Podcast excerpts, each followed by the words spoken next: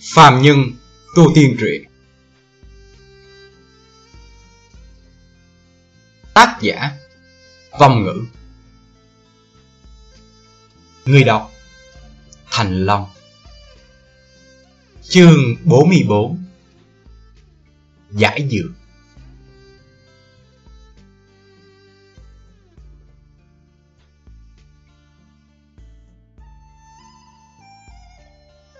Mặt trời ban ngày ở trên cao cao. Cho dù đã chớm thu, Nhưng vẫn làm cho người ta cảm thấy nóng như thiêu nhiệt độ Mặt Đại Phu trong phòng của mình Có chút đứng ngồi không yên. Tuy hắn đối với thủ pháp ép buộc hàng lập rất có tự tin, Nhưng cho tới bây giờ Vẫn là có chút cân nhắc lợi hại. Đột nhiên một trận bước chân từ xa xa truyền tới, Đang dần dần tới gần ốc phòng này. Âm thanh tiếng bước chân nghe rất quen thuộc. Mặt đại phu mừng rỡ, Vội vàng cất bước, Chạy đến trước cửa, Đưa tay đem cửa phòng đẩy ra. Cách đó không xa, Một bóng người đang chậm rãi đi tới. Chính là mục tiêu mà mặt đại phu chờ đợi. Hàng Lập.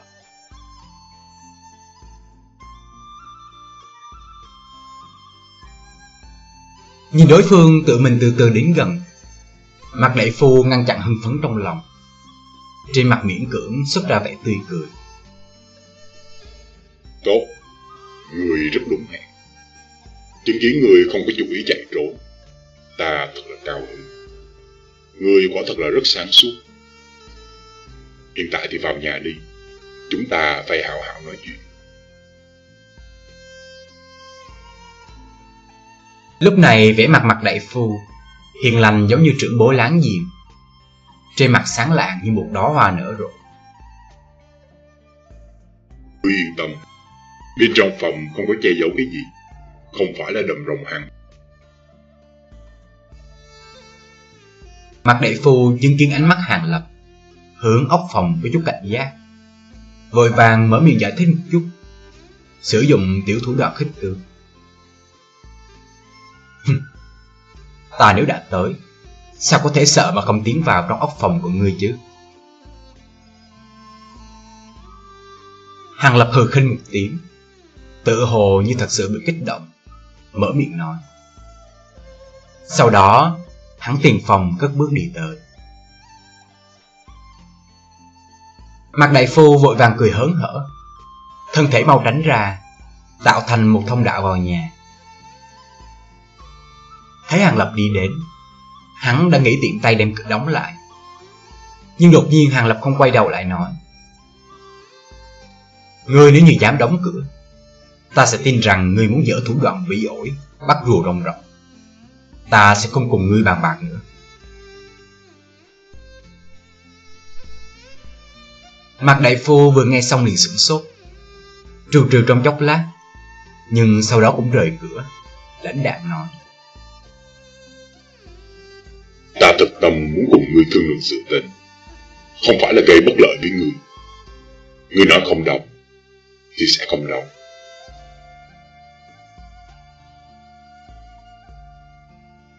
Lập tức mặt đại phu như thường lệ Tới nằm thẳng trên ghế thái sư Hàng Lập cũng không khách khí, Lôi tới một cái ghế đậu.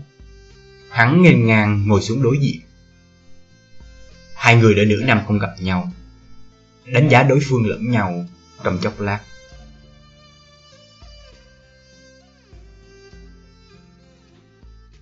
Hàng Lập thấy mặt đại phu So với trước kia rõ ràng già hơn rất nhiều.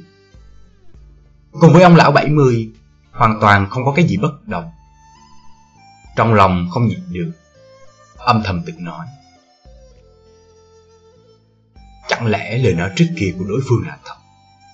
Thật sự chỉ muốn mình giúp lão khôi phục tinh nguyên, Không có chủ ý ma quỷ nào khác. Là tự mình tưởng tượng quá nhiều hay sao?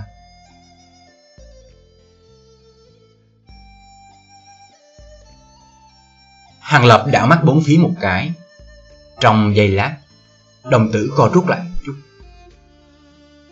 Cả thần bí nam tử cao lớn kia Vô thành vô tức đứng ở trong góc, Lặng yên không tiếng động. Giống như một người chết.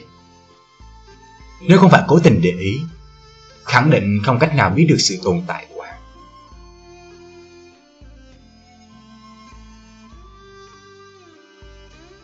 Lúc này mặt đại phu đã quan sát xong hàng lập, Phản phất đối với trạng thái của hắn rất hài lòng, Ôn hòa mở miệng nói.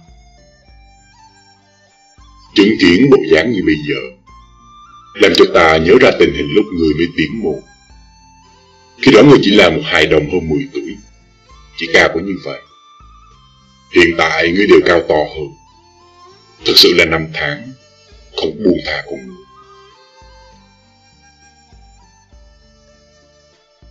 Đối phương lại nói chuyện thân thiết như vậy, Làm cho Hàng Lập có chút không hiểu. Chẳng biết dụng ý của lão nhưng trong lòng lập tức đề cao cảnh giác. Đôi chính mình tự nhắc nhở. Đối phương chính là một lão hồ ly. Hắn ăn muối còn nhiều hơn mình ăn cơm. Đừng khinh suất. Không thì rơi vào bẫy của lão.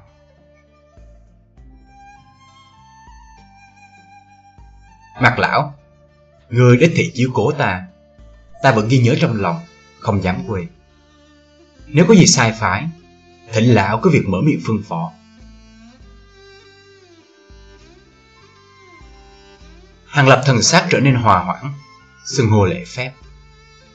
Tự hồ cũng biến trở thành cả đồ đệ thông minh trước kia. Có những lời này của người Ta cũng không minh bạch đã bỏ nhiều tâm huyết tại trên người người. Tới đây Để ta trước tiên xem tiến độ trường xuân công. Mặt đại phu dường như thật sự hóa thân thành vị sư phụ nhân từ Thân thể đứng lên đi tới Tiếp bắt mạch hàng lập.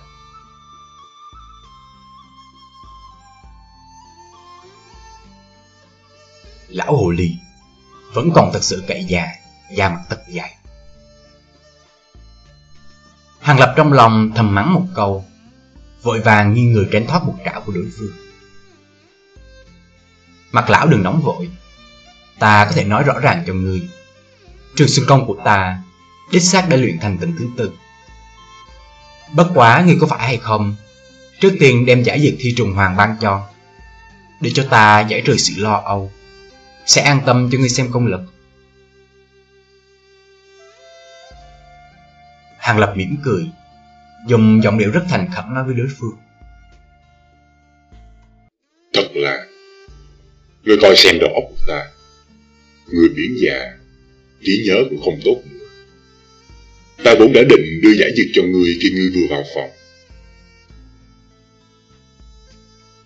Mặt đại phu đột nhiên nhận ra, Dường như vừa mới tự mình nhớ ra. Lão từ trong tay áo của mình Lục lọi xuất ra một cái bình bạc. Từ trong dốc ra đan dược màu đen, Ném tới Hàng Lập.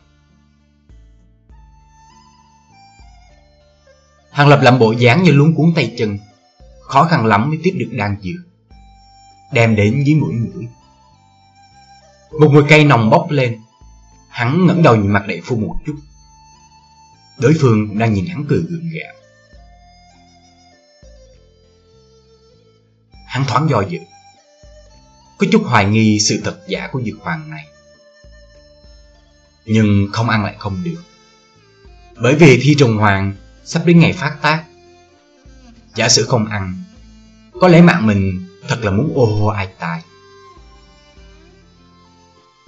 Hắn từ vị trí đối phương nghĩ rằng Mình hoàn toàn vẫn còn có chỗ hữu dụng. Lẽ tất nhiên không phải là giải dược giả rồi. Liền thần sắc ngưng trọng, Đem dược hoàng nuốt xuống. Sau đó tĩnh lặng đợi chờ dược lực phát tác.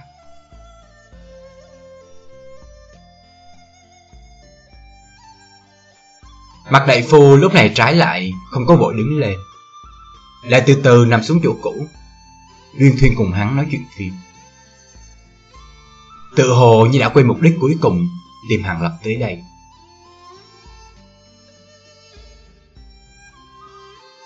Không bao lâu, Hàng lập cảm thấy trong bao tử có một sát na đau đớn, Nhưng lập tức trôi qua. Hắn vội vàng kiểm tra thân thể, Phát hiện thi trùng hoàng nọ đã biến mất, Một điểm cũng không còn. Trong lòng không nhìn được mừng rỡ, Trên mặt cũng lộ ra một tia dấu vết.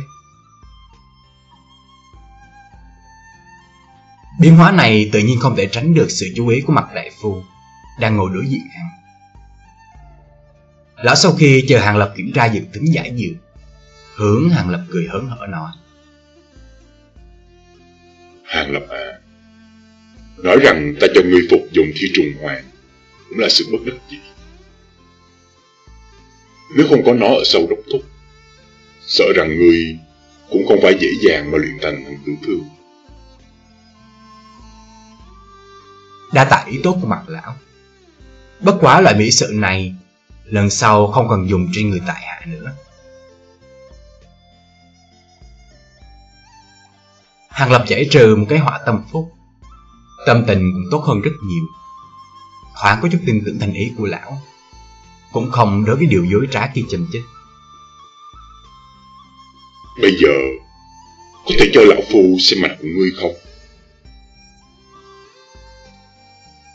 Mặt đại phu vẫn còn nói thành tâm câu này Làm cho Hàng Lập khó mở miệng. Ai biết được Đối phương có hay không Nhưng cơ hội này chế trụ chính mình